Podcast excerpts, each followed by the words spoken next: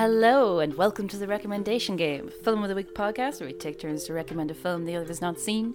We watch it and then meet to discuss it. You're listening to Dublin Digital Radio. My name is Orla Mc Nelis. My name is Ricardo Deakin. This week's movie is Imitation of Life from 1959, directed by Douglas Sirk. Finally, episode 95? Yeah, I've been saving it for a while. Yeah. Uh, produced by Ross Hunter, screenplay by Eleanor Griffin and Alan Scott, based on Imitation of Life by Fannie Hurst, starring Lana Turner. that is Lana Turner. Juanita Moore, uh, John Gavin, Sandra Dee, Susan Kohner, and Mahalia Jackson. Music by Frank Skinner, Sammy Fain, and, and Henry Mancini. Cinematography by Russell Metty, and edited by Milton Carruth. wow. I like the name Milton. I kind of Yeah. like to name a child Milton just to fuck with them. Uh, and the synopsis is Laura Meredith, a white single mother who dreams of being on Broadway, has a chance encounter with Annie Johnson, a black widow. I thought, is Annie a widow? Yeah, yeah, she says that she's a widow. I thought Laura was a widow. They're both widows. Oh, okay. Oh no, uh, Annie, I no, the uh, the husband, the father of Sarah Jane leaves them. yeah. yeah, yeah, that's incorrect. Yeah, I was thinking, but I like how they have to establish that Laura is white and Annie is black. Annie becomes a caretaker of Laura's daughter, Susie, while Laura pursues her stage career. Okay. Both women deal with the difficulties of motherhood. Laura's thirst for fame threatens her relationship with Susie, while Annie's light skinned daughter, Sarah Jane, struggles with her African American identity. I like how they saved the PC for the very end. Yeah, that, um, okay, well, that was the synopsis. Yeah. Um, so this week's film is our Ricardo. Ricardo. Yes. Why, why ever would you pick this Douglas Sirk film? because it is a masterpiece. I absolutely love Douglas Sirk, and this is my favorite film of Douglas Sirk. Fascinating. Uh, this being his last film. yeah like i think that um he moves back to germany to teach film so like he has one more credit as like Wow. imagine getting douglas sirk as your Oh, your oh, teacher oh.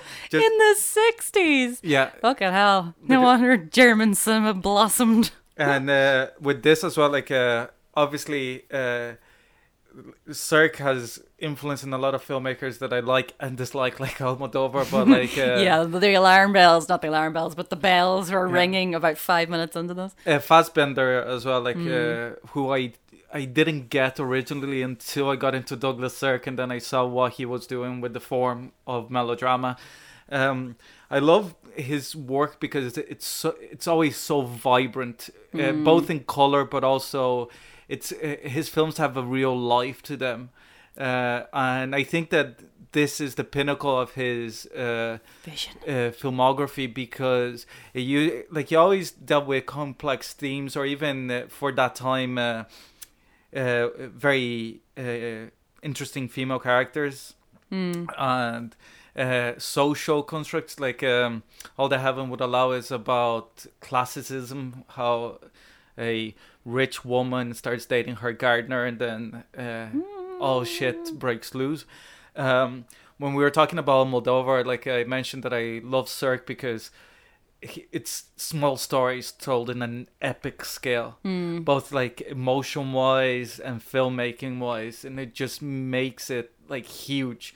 Uh, I think that also the screenplay in this one is uh, particularly poignant and very. Uh, it has aged surprisingly well considering that it is a, a film with a black main character set in the 50s um, even the the changes that they made to the book uh, were already prescient to knowing how the book was racist.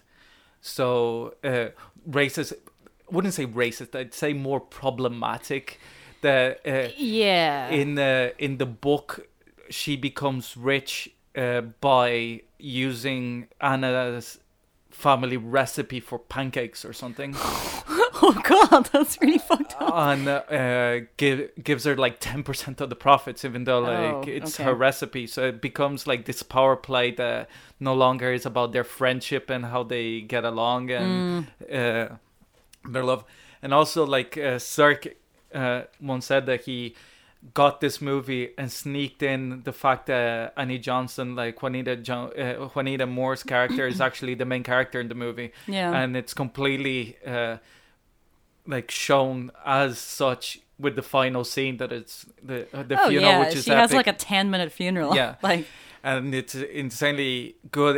And i think that even like the little issues that were kind of problematic as i was watching the first time Hmm. it actually calls attention to it but not in a lampshading way. It's because uh, all of that will be uh, uh, all the, that time that it's been uh, uh, they they call attention to it is also to judge you as an audience member that you didn't think of it and also to judge laura for example when laura goes oh i didn't know you had a hundred friends or something it's like you never bothered oh, to I ask love that you never. No, she just says you. You never asked, Miss Laura. Yeah. Like she just says it like it's not even. You know, it's not even like passive aggressive. She just says it plain plainly. Like it's. and uh, I, I I was watching this this time and I was like, okay, I'm gonna be judging it more because we're gonna be talking about it, whatever. I, I must not cry watching it. I must not cry watching it. Did you cry? I cried twice like a baby. Like, When? um, uh, the the first time is it always gets me when uh, she uh, hugs Sarah Jane after they meet uh, in uh, And then- wherever, like in the motel. Oh After yeah. she goes to visit her, just to say if you need anything, just come back or whatnot. See, for me in that scene, it's more after she goes to leave and she's Yeah. like, "Oh, I just used to look after," her," and then she just leaves. yeah that's the moment the, Oh, like okay. it, it goes building up to that moment Mm-hmm. and then like uh, and then it kills me also like the the way the only douglas sirk can that it's like stabs you right in the heart that is like oh you had a mammy Yeah. kind of uh, and it just in one scene uh, encompasses the the the entirety of um of the themes of the movie that are, like the complications of motherhood and etc and also uh, race relations uh, I thought that the the first time that I watched it, I thought that like the Jane character was more problematic than I think now. Partly because uh, originally I thought like this should be Sarah Jane's story. Like if this movie was made nowadays, it'd be from the point of view of Sarah Jane. Similarly to like Human Stain, it's like Philip Roth's novel. It's very similar in concept. Let's say that it is like uh, uh, think of whitish, uh, like a a, Whitish. a, a fair skinned uh, person of uh, black descent that uh, goes into like pretends to be white. yeah. Uh, but I thought that in the context of when the movie was made, is that it's like that subversion the Sirk was so good at that he was Mm. able to bring in the people without them knowing that he's like telling them stop be like actual social filmmaking. That sometimes to do it because if he did it the point of view of Sarah Jane, Mm. the film wouldn't have the audience that it it had. It wouldn't have had the like it would be a polemic film. Well, in this way, it is a Lara Turner movie. Mm. You know, even though it's not, she's kind of like she's there to serve Annie's story, really. Yeah. And uh, and Annie's story is the most interesting uh, part of the film. Um, I also fucking love Robert Alda in this movie. He's like the the agent, like so see like it's with the Me Too mo- like that line like he's like, "Don't worry, it's Yeah. tax deductible." Yeah, we'll we'll get to that. Like that that's a particularly interesting scene and how that character is handled and everything is particularly interesting. Yeah, like, and I think that it's uh, uh, very well handled in a way that actually never really uh, gets to be on his side. Let's say. Well, it's But- more that but- the movie condemns his behavior, Yeah. not like through her. Yeah. You know what I mean? So she's given agency and all agency, but like, and oh, the movie is like, despite the fact that this is the fifties. Yeah, when like, was this made? This is fifty nine. 59, yeah. Like that. It's insanely it like uh, modern. Yeah. Like I was watching it and I was like, and even the- the way he's, that it- he's punished for his behavior Yeah. by her. You know, it's it's and also how it deals with the uh, with the uh, Stephen Archer character. Like Stephen Archer, like like both the name, the character, and the face looks like somebody came out of a fucking poster. But there's in the like there's a fake out as well of whenever like um she he kicks everybody out of the apartment after the really big play and I was just like oh no oh no But that was the the playwright, yeah. oh, sorry I thought that's who you're talking about No, Stephen Archer is the the photographer. oh the, oh they Steve pine over- sorry yeah, Steve. yeah Yeah, Steve. Steve is here. Um, I love like the Oh, acting. Steve. I love the acting. It's like pure melodramatic acting, but it's like it's what I love about Sirk and melodrama when done right. Like James Dean and Giant is a great example of that. That wearing that much emotion in your hands, kind of thing. Yeah. It, it like right in the surface, it gives so much power, and it's very difficult to do without seeming hammy because they still feel like real people. Mm. But that's why Sirk was a genius. That not many people were able to do melodrama, and stay like Todd Haynes would be probably the modern one. That, whoa, but, but holy obviously Jesus, he's so, much inspired, Todd yeah. Haynes. But like even Carol, like uh, the colors of Carol are very similar to the Yeah. the way the used to shoot. Uh, also, just on a note, that is like one of those movies that uh, have um, a lot of uh, people that ended up either like being parents of people or marrying people. Like the uh, Sandra Dee that plays uh, Susie, Hmm. like the older version, she ma- married Bobby Darin. uh, like beyond the sea, Oh. somewhere beyond the sea. But more hilariously, uh, Susan Kohner, that is the the the uh, actress that plays the older version of Sarah Jane. Yeah. she's the mother of the director of New Moon, the Twilight movie. Oh my god, we watched that Chris yesterday. yeah. We watched that yesterday because Yeah, we were on like the you were- Twilight marathon. Ah, oh my yeah, god, that's so she's weird. Uh, Chris Weitz Ah, mother. Uh, Jesus Christ. Robert Alda is Alan Alda's dad. Is he? Yeah. Oh my god, he is. Oh my god, he's ahead of him. That's so funny. Oh my god, that's so weird. Okay, any more? Any more? Uh, not that I, not that I remember at the moment, Yeah. but like, uh, Didn't Lana Turner have a really tragic life? yeah, yeah, like uh, Juanita Moore as well, and um, uh, Well, Lana Turner's actual boyfriend was Johnny Stompanato, wasn't he? yeah, like uh, the I think so. Yeah, like he's a real person. Yeah, and like Mm. uh, the the the person Sandra Johnny Dee has a ve- had a very sad life as well. That she uh, after marrying uh, because they the studio like Universal had her under contract Mm. and uh, they would only let her play ingenues, like Mm. and. So much so that she liked to drink and smoke, and there would be a person following her around in case somebody was gonna take a picture of her. They'd get the drink or take the cigarette off her hand. Yeah. Anyone seen Hail Caesar? And then uh, uh, her marriage to Bobby Darin ended in like divorce, but it was terrible, and uh, she couldn't get a job afterwards because like not an ingenue kind of character, Yeah. and she ended up like having a load of health issues because she was like drinking a lot, and then she had to quit drinking like in 2000 because of kidney infections and stuff, and died like of kidney failure or something. So. Jesus. So it's really sad kind of story. Um, but yeah, I absolutely love this movie. I the second part that I cried is when like she's dying, like uh, Yeah. and I love the And characters. doing her will. yeah, like they they, they have like even the the bit that is um that, that it's played almost for laughter that is like oh the funeral or something but it's so classy in the end kind of thing you know But that it's- yeah, like I mean, the bit that got me was whenever the milkman is at the funeral. Yeah.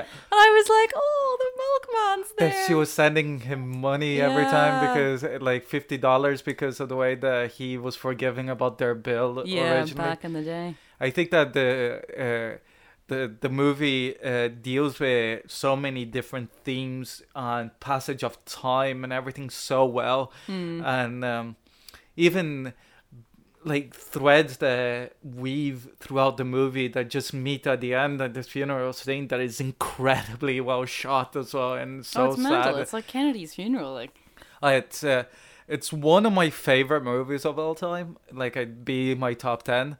Um, there's very few films that I, I sit and it's like every time that I watch it, it's like meeting an old friend again. You know that I, I I get this uh, like with most Sirk, but particularly with this, I get this feeling of this film is alive mm, it has like I said about being vibrant, but it also like it jumps off the screen and wants to be interacted with emotionally, and I think that especially in times when I wasn't particularly happy or such, it's great.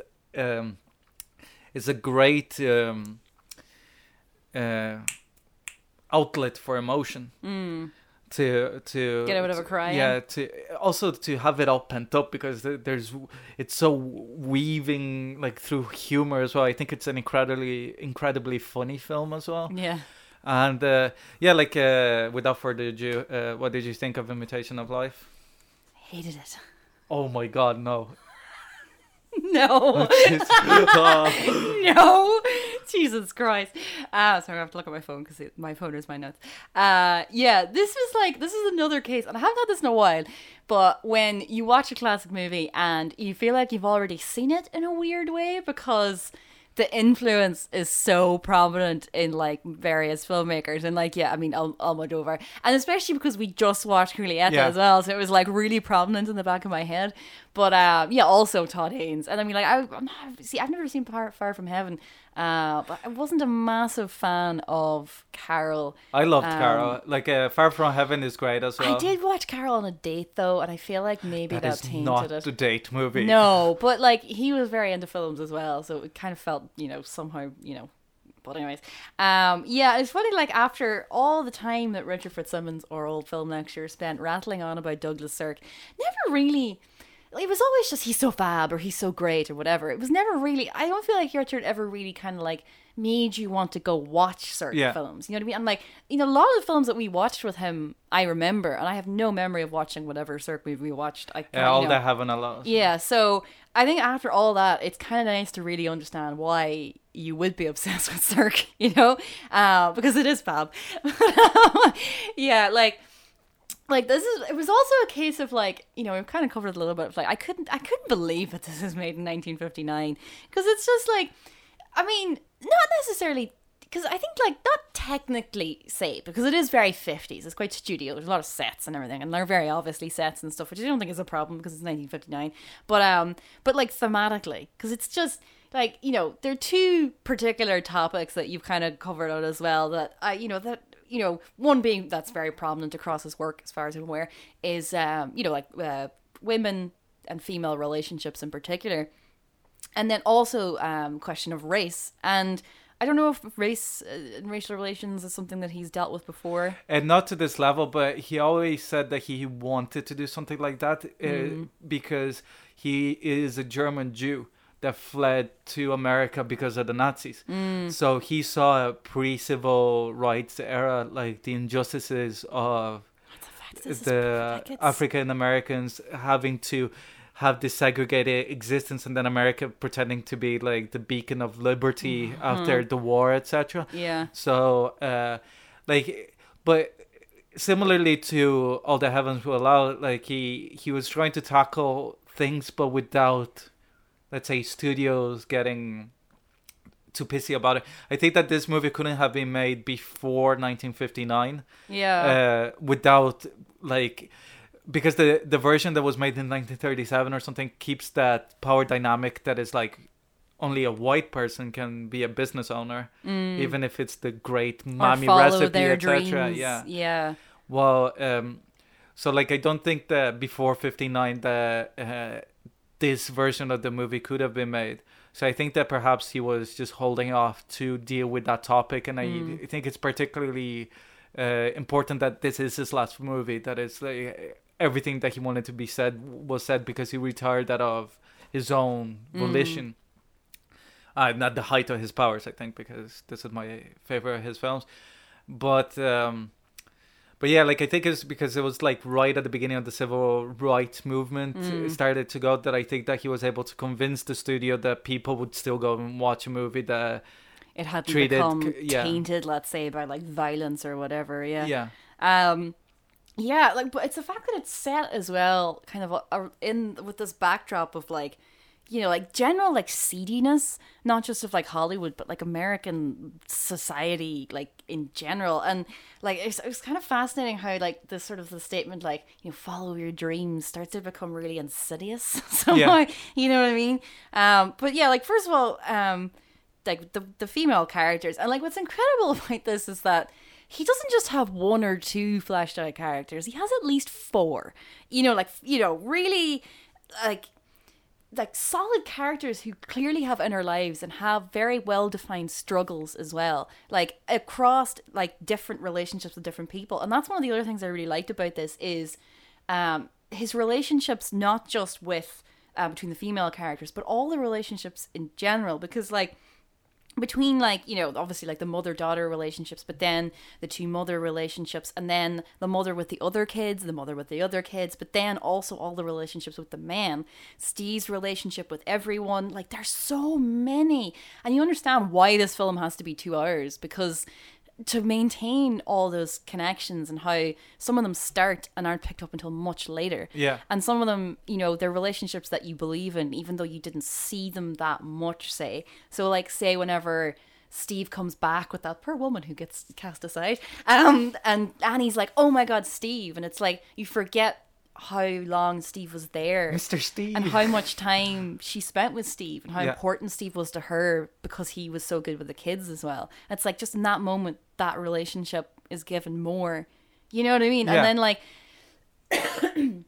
Steve's relationship with the two kids, then also Laura's relationship with the theater guy. And like then his relationship with the kids as well, and then you know it's, it's all these things are being maintained. Like um, as I was starting to say earlier, um, like uh with like your man the um the agent and like how how brilliantly handled that entire thing is. But then also whenever um she starts working with your man and uh like that the whole arc of that relationship within the whole story is so interesting it feels like such a small part of the movie because it's just like oh it's her career but it's not really not real it's not really that's interesting about it. It's the fact that like within that scene and he kicks everyone out of the flat and i was just like oh no you know? But it's the fact that like he he doesn't push himself on her. He's just like you're so fab i only ever want to work with you and she turns around and she like instigates the you know? Yeah. but then later on it's her realization that she doesn't love him and that like you know he's done all this for her career and everything and she has this great house and stuff but she doesn't love him and like even his relationship with annie is great as Yeah. well like he's just like oh annie you're far too pretty to be you know it's it's And he's like, you better bring her home. Like, she shouldn't Yeah, be it's going like- anywhere. It's you know, and they've skipped like what? How many years there? Like a decade Yeah, or yeah, something. like- and within that one scene, you completely buy that all that time has passed. Like much more than the montage, which I- obviously like a montage of like you know the years ticking up Yeah. over like you know the Broadway theaters. obviously was fantastic. All But, you um, needed is like the spinning Yeah, headline. I know. Yeah, I know. Yeah, that's all I was waiting for. yeah, very. Uh, it happened one night, but uh, Local man shouts at cloud.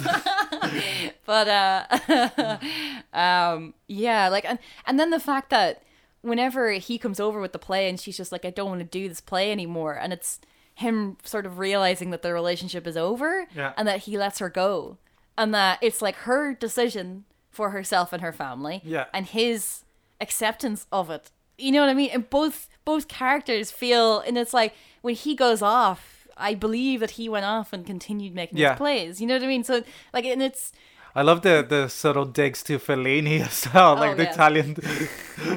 he wants me to start right away.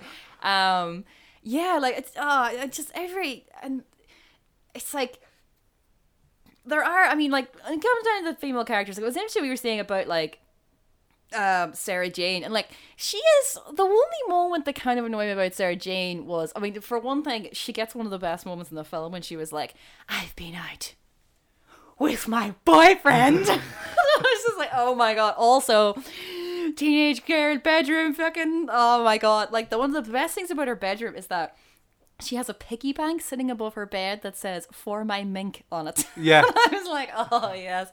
I love the clothes and everything. And like you know it's so fifty. Lara Turner, uh, La- Lana Turner. Lana Turner's uh, outfit in this movie, uh, one of the reasons that Nicholas Stark um, wanted to make her a Broadway star as well is that she he'd be able to put her in a lot of like expensive clothes and stuff because he just loved how Lana Turner looked. well yeah So they spent something like a million dollars of 1959 money Just on on- her wardrobe, just her well, wardrobe. I understand now why she has so many clothes changes. Uh, yeah. But I just love how many like scenes there are of them like, oh, we'll have cocktails, and I'm just like, oh my god, I want to have cocktails, and like in my like one of those like 50s living rooms as well, like the American dream, you know, moving out to the suburbs, and oh, oh yes, but like totally, because it's 1959. That's real.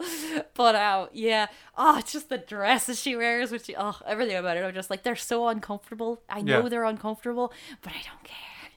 Um, but yeah, no, like I've been out with my boyfriend. Um, the one who kind of annoyed me was freaking what? Ugh Susie. insufferable Susie. She gets better, definitely, because then it, like their whole thing of how she falls in love with Steve, and then Yeah. like her kind of like stop acting mother.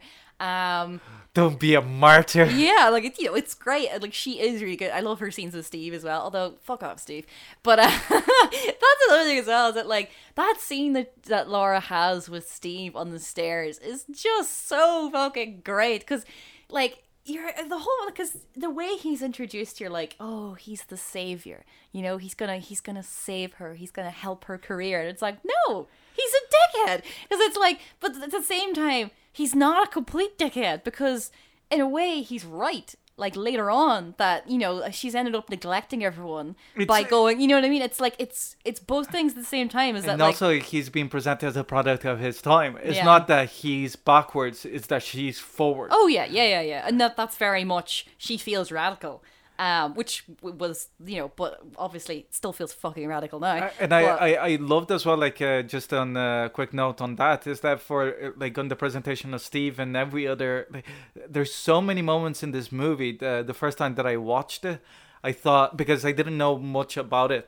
like, I knew that the uh, Juanita Moore won the Oscar for it. So I was like, yeah, yeah. Gee, aw. So I was like, okay, Do you like, have any other oscars uh, San, uh, uh, the person that plays old Mary Jane, uh, Sarah Jane, um, Susan Kohner, she won the Golden Globe and got nominated for an Oscar as well. But um, so like I think she wa- Juanita Moore was the first black actress to to win an Oscar. Like uh, have 1960 yeah yeah, jesus so um, her performance is impeccable. I think oh it's like she's so but that, that's I'm sorry just sorry, just to go back what I was trying to say is that the uh, that the movie even in the beginning when uh, when uh, uh, Laura realizes that Sarah Jane is uh, black technically, even though she's not, yeah. that I thought that straight away in the movie was like, oh, there's gonna be like a fallout, and then she's gonna learn to like Mm. Annie,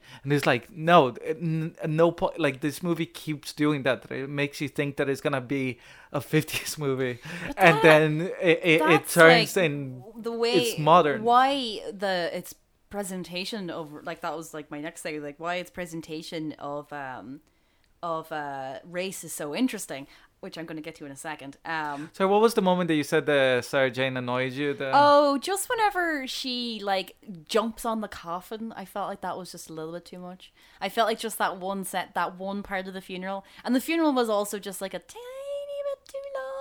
I liked it, but it was just like okay, oh okay, oh okay, you know, it was like all right. Well, like I think yeah. that uh, uh, now it's not as important as it was then. I think it was just a button Well, of saying yeah, like this was the main character. Yeah. You've been Yeah. duped.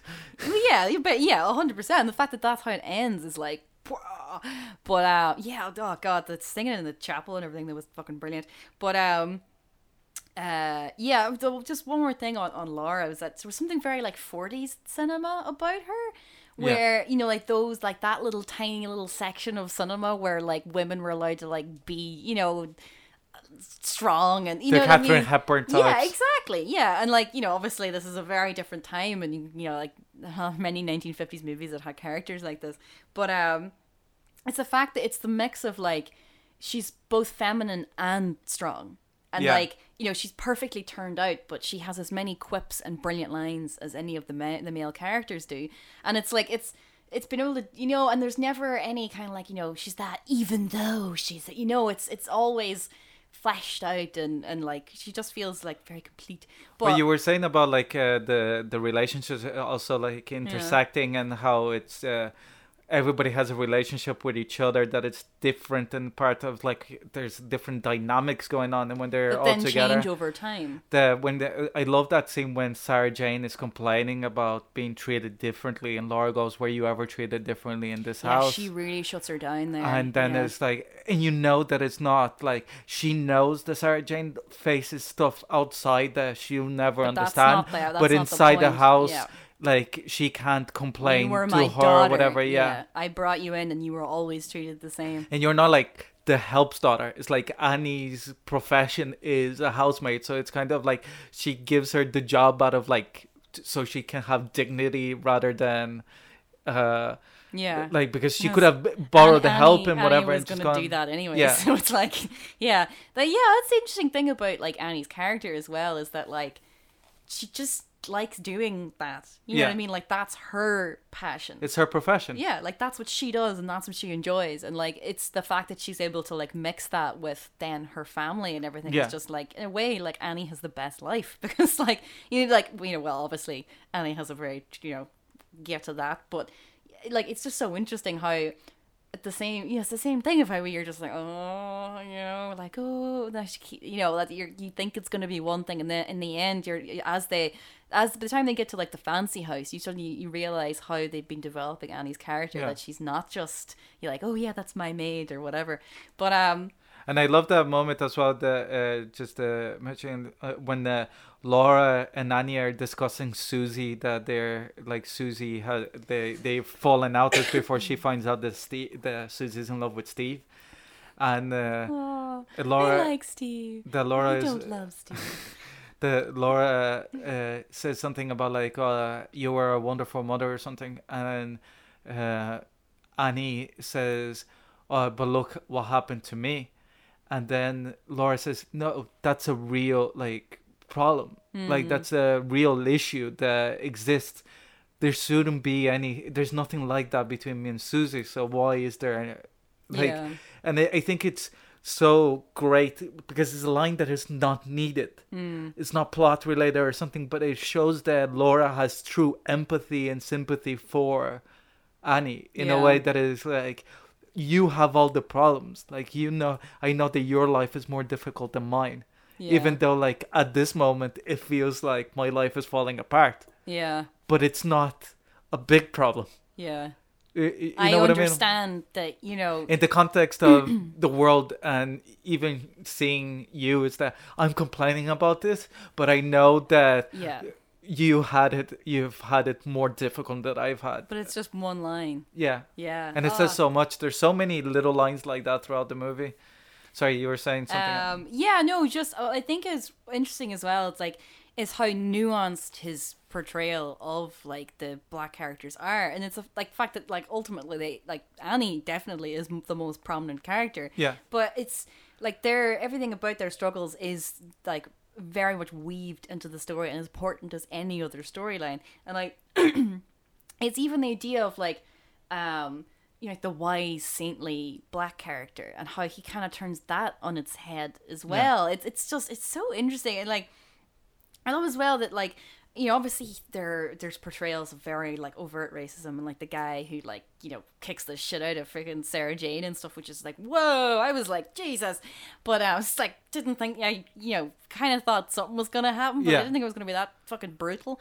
But at the same time you know 1950s um but like and that's obviously the only use of the n word i think in the entire Yeah. movie i think and it's like really you're like whoa you know whenever it's said because all the rest of it is like so much of it is being just like like the subtlety of like racism by very well-meaning characters Yeah. like, even like the teacher who's just like oh, you know oh i didn't know but she can't help but be shocked Yeah. that that's her daughter you know like and it's these little things that like annie I annie's just that like uh, the, the after when uh, Sarah Jane runs into the rain in New York. Ugh. It's so well shot. Like, oh, and they uh, run into the Christmas trees. Yeah. Yeah. Oh, it's so great. Um, but yeah, and like the fact that um, like Annie handles that just like you know, okay, you know, I just need to get these to my daughter kind of thing because she, you know what I mean, like her her race is there. She, you know, like she's had to deal with this her entire life, whereas like Sarah Jane is dealing with a completely different problem, and as a child has no idea of how to like deal with this at all, other than to just hide it. So the fact that like in that scenario, just the little thing of the teacher's shock and everyone else's shock is like so crushing to her, and it's the two contrast of how why mother and daughter end up so estranged. Yeah. like oh, it's so. And I think that it, it, it threads a fine line between uh, feeling kind of annoyed at Sarah Jane because you don't want to see Annie hurt, but at the same time understanding why she uh, finds it so difficult to Yeah. embrace her uh, her like um her identity uh, in a way or like embrace Annie because also she because lives she only the only way that society will that she's ever she like will ever succeed in society say is to hide it And so I think the uh, it's also part of the performance that makes it great, and I think it's no coincidence that Sarah Jane is played by a Mex- half Mexican, half Jewish actress.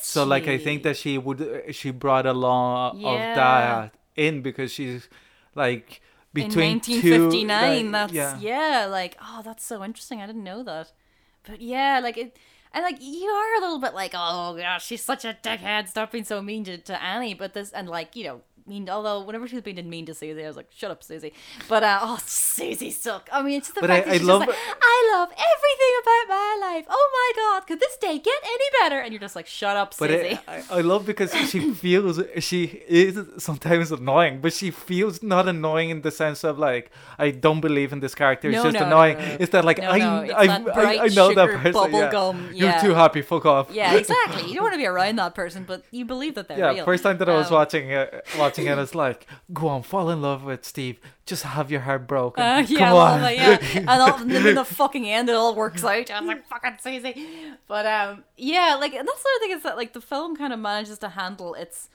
you know, like things, sort of blessed things happening to its characters very well because in the end they're not really blessed.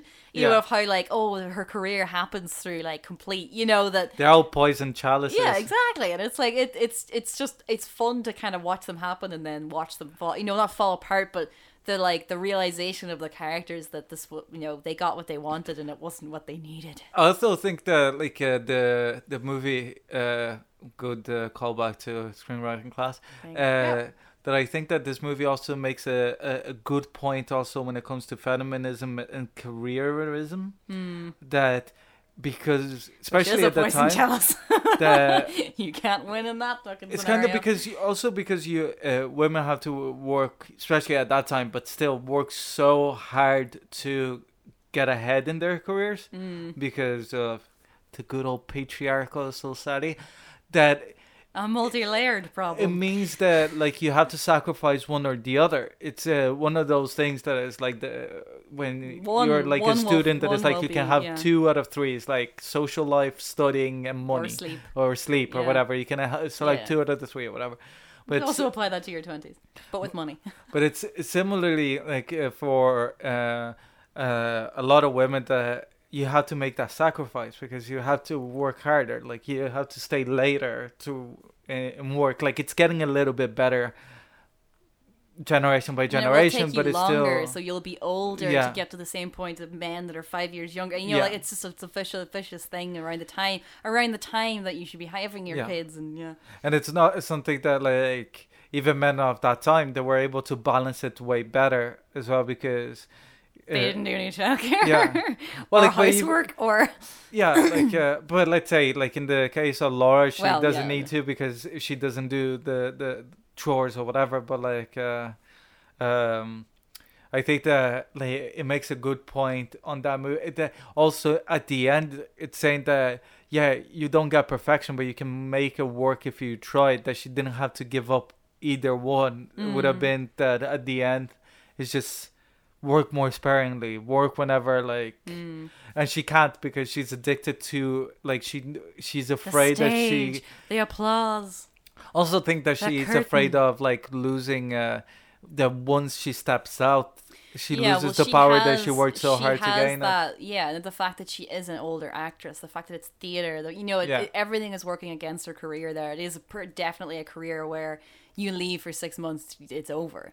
Even how she gets the job is like Yeah. so like well I love that because I was like, oh, that sneaky bitch. Yeah. so good. like uh, and I, I love also like that line by Steven that is like how do you know that not everyone eh, that this guy is not another Loomis Yeah. like that everyone can be that and she's like yeah but if I think that then they'll never You're a Loomis. Steve. I love Robert Alda in this movie. Like he's so seedy and uh, just like Douglas Sirk could have been able to. The like, it- it's the kind of character love that you chicken. hate, but at the same time, so you'd want to hang out for like a night, one night, Oh, just yeah. follow him around Yeah, yeah. and just kind of I want the Don Draper's Ron Roger Sterling night. yeah.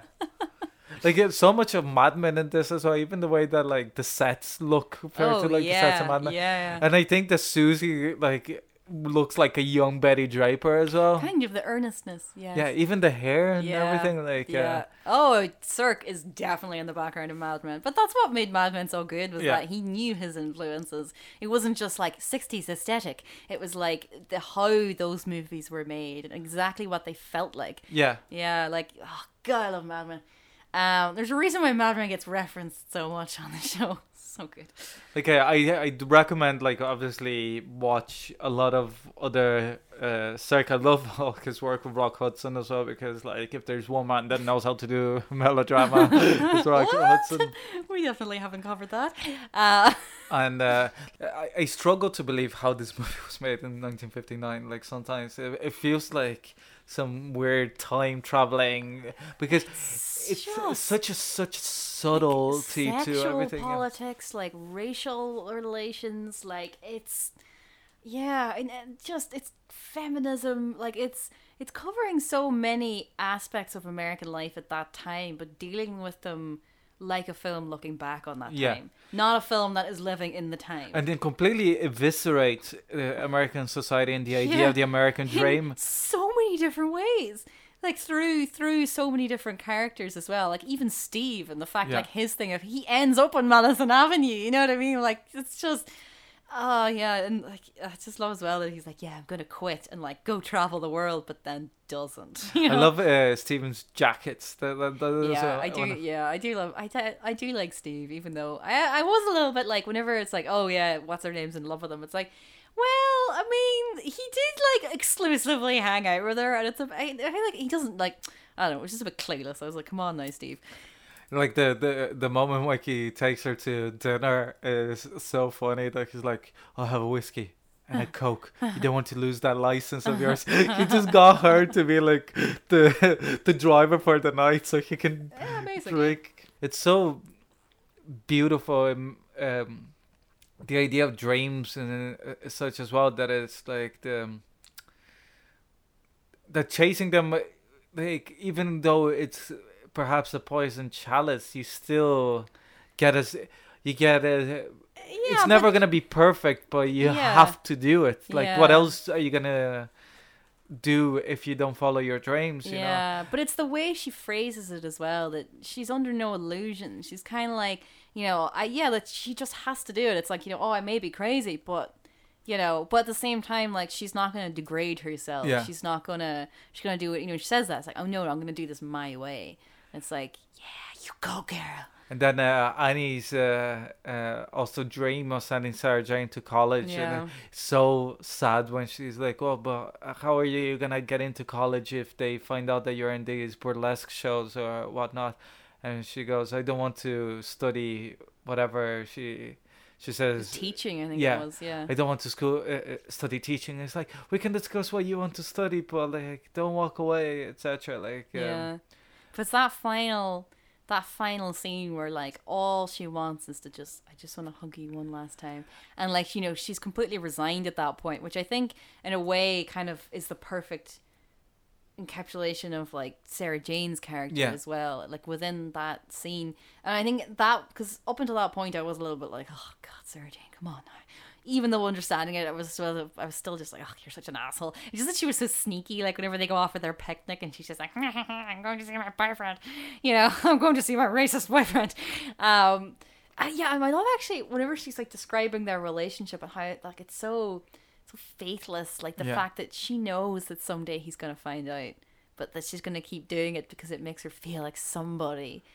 And it, yeah, like the idea of like detachment of status to whiteness, and it's just oh, it's so interesting. And then you also have the like that scene uh, in the in the nightclub when she goes in. The she goes, "What are you talking about? I'm her mother." Yeah, And the owner of the the establishment doesn't even like freak out. It's just a a, a point. He's like, you're just bothering my stuff. no, it's more the uh, Annie uh, is waiting for Sarah Jane to come out of the dressing room that she storms off, Mm. and Diana goes, "Don't worry about it. She's finished anyways here." Yeah, And it's so like, it's not up to me. It's just the way that it is, and I think that that makes a comment as well in racism in America at that time that even if you weren't racist, yeah, like it's so like if you had a business, let's say, like that, it's like there's people, something. a certain percentage of your clientele won't come. Because, Yeah. yeah, And I, I find it like incredibly sad also when uh, Annie goes to to see Sarah Jane perform in the cabaret show and the the security guard goes to like move her out and, just there's something so yeah yeah. Oh, that's so funny that like that's such a short scene and like the art department is fucking unreal. It was funny though because it was like, ooh, Moulin Rouge, the very chaste Moulin Rouge. But um, yeah, like it's just the whole thing where they're like they're like on shoes. And Yeah. you know, and they have like big gob. You know, oh, it's so it, it's like a, you literally you get to see the whole performance while all the other things are going on, and like all the people are like, whoa, um, which then just made me think of Moulin Rouge and how terrible that movie was. But um, I love Moulin Rouge great soundtrack though. Yeah, but you love fucking musicals, so uh, Ewan McGregor singing.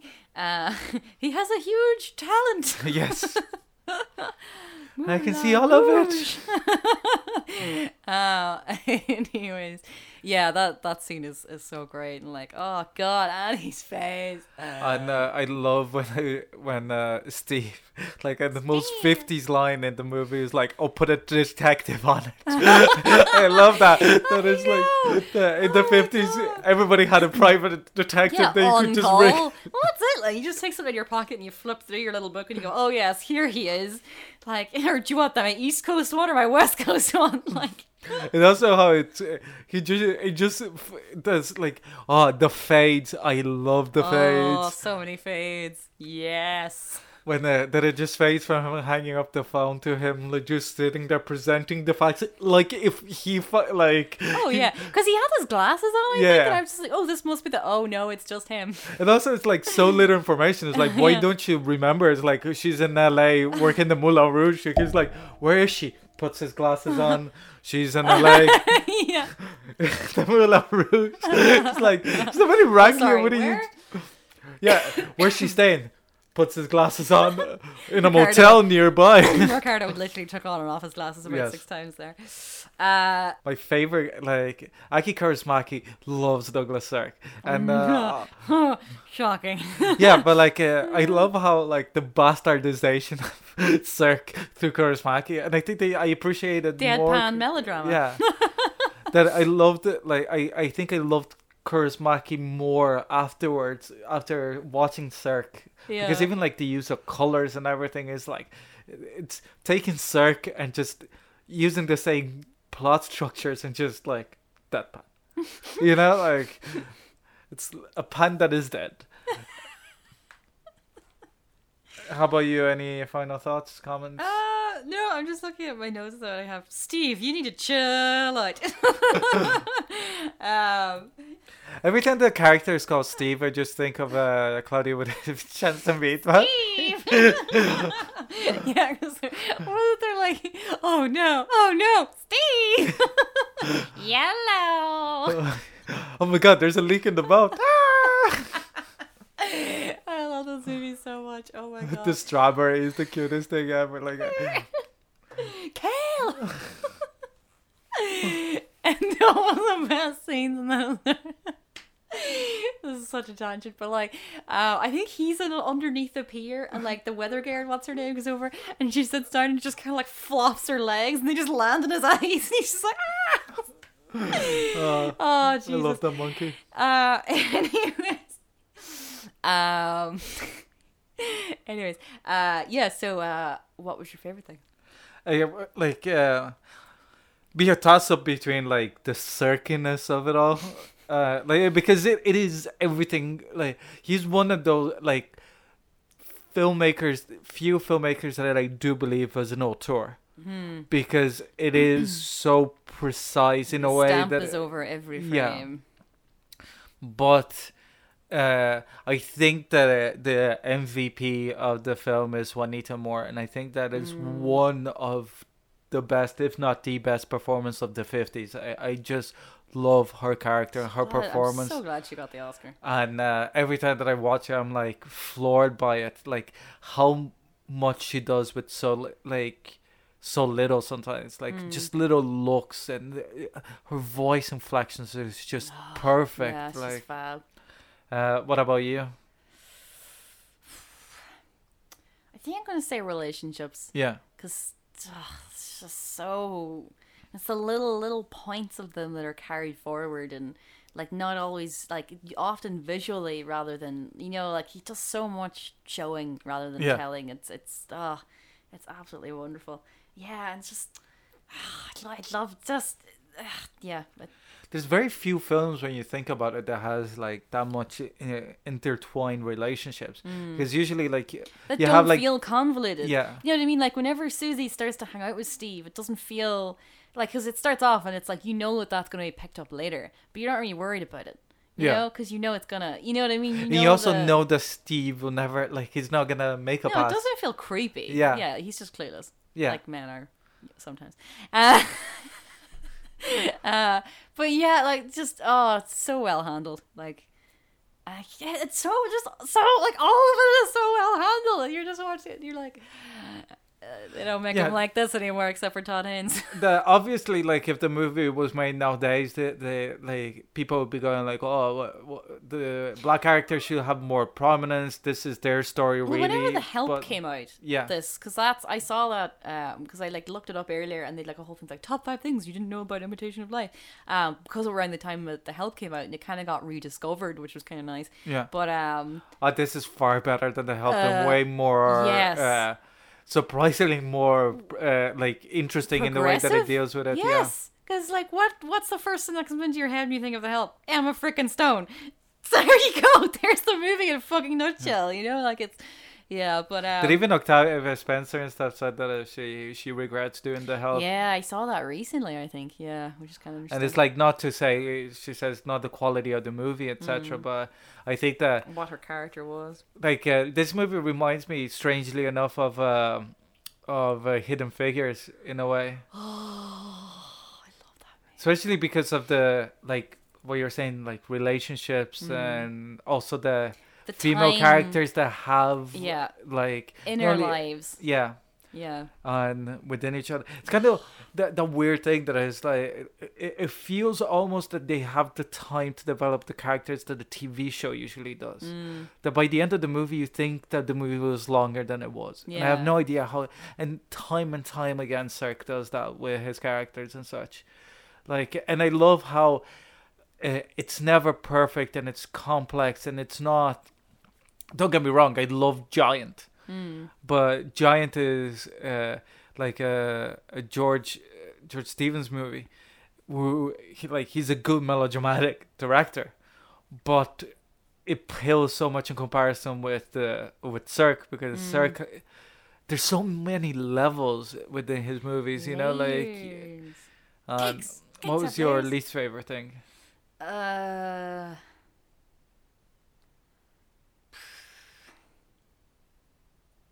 Probably when she throws herself on the coffin. Yeah, It just felt like a little bit too much. You know, maybe if she just kind of like fell in the street and cried or something. I, I don't know. I don't, it was just the coffin. I don't know that. Yeah. oh, especially like at that moment, so it breaks my heart. She shouts, "She's my mother." Yeah. and it's like that thing of running out of time to say the things that you truly mean and what you regret and then it's Mm. like forever it just kills me because uh, then she'll be the the thing that she'll forever remember is the goodbye that she had with Not all the good moments. Yeah. Yeah. Oh, so poignant. But yeah. the coffin. Like, Uh, uh, uh, What what's I what's yours? I, I don't think that there's anything wrong with this movie. I think it's one of those few like uh, because anything that like like I said in the context of the movie being made in 1959 and the point also that he's trying not only to make a point but also to get normal audience members to come to see the movie Mm. Like like the same audience Yeah. members Lana that's before him. So, like, it's beside the point if they said like, "Oh yeah, Juanita Moore should have been the main main character, like completely the main character, the in the posters and everything else." Mm. It's like no, because you sell it as a Lana Turner movie. You see even People the posters or whatever. and they leave, and they still they don't learn- quite realize, but they've learned. yeah. And it's precisely like why the movie I think also is like so important because it was like such a big hit uh, Mm. at the time, and uh, and it cured racism. No, it we obviously didn't, but like uh, I think that it's a it's an interesting double bill with BlacKkKlansman. Like I think uh, uh, to Oh. uh, uh, yeah. so- yeah, yeah, like two movies made very much of, of their time. yeah, But yeah, that's quite interesting actually. I like that film. yeah, yeah, me too. And uh, yeah, like I think Although if I ever have to watch the Charlottesville footage again No. without knowing that it's about to fucking happen, because it happened to me in the Fourth Estate as well, Yeah. where they just drop it in there and you're like Jesus, and at the end of the film again, Jesus. It's like, uh, if I ever have to see those fucking. Anyways, I'm not getting into that. but yeah, like uh, every li- like uh, if there was any things that I nitpick, like it, w- because it's so much of a House of Cards of a movie, which is Don't weird. say House of Cards. Okay. it's, a- it's really strange, like for a movie that is not plot heavy, to be this well constructed. They Yeah. can't take out things without having like a deep repercussion throughout the movie, and I think it's like this complexity that makes the movie amazing. But also the fact that like if there was anything that I disliked, which there isn't, but even if there was, like changing it would change the movie as a whole. Hmm. So I'd rather for that thing to stay in than to change the movie because then it'll be a different movie. Mm, Do you know what I mean? yeah. But like it's a very small nitpick that you made as well. So like uh, I'm so glad that you liked this movie. I was Imagine. I, I was Imagine. dreading it. Like um, No, I really did. Thank you. I really enjoyed it. It did brighten up my evening yesterday. And then I watched Twilight. So Yeah, It was I a ho- very good day. hope that you yeah the, the, with the son of I know, uh, literally, same day. Um, yeah, and like even earlier, whenever I was like writing about it, and I just went, and I was on the train, I was just typing for like the whole train journey, and then I went, oh Jesus, it's Pierce. Um, At the same time, I was like looking forward to talking about it because, like, Yeah. just like uh, I just love it. Like, I just love it to bits. now I just want to watch Hidden Figures. Kevin Costner, Oh yeah, everything about that movie. and then watch uh, Oh. Uh, Mahershala. I can't wait to fucking True Detective Oh my season god! three. Actually, I never thought I would be excited about like fucking season three of that series, but actually, yes, I am.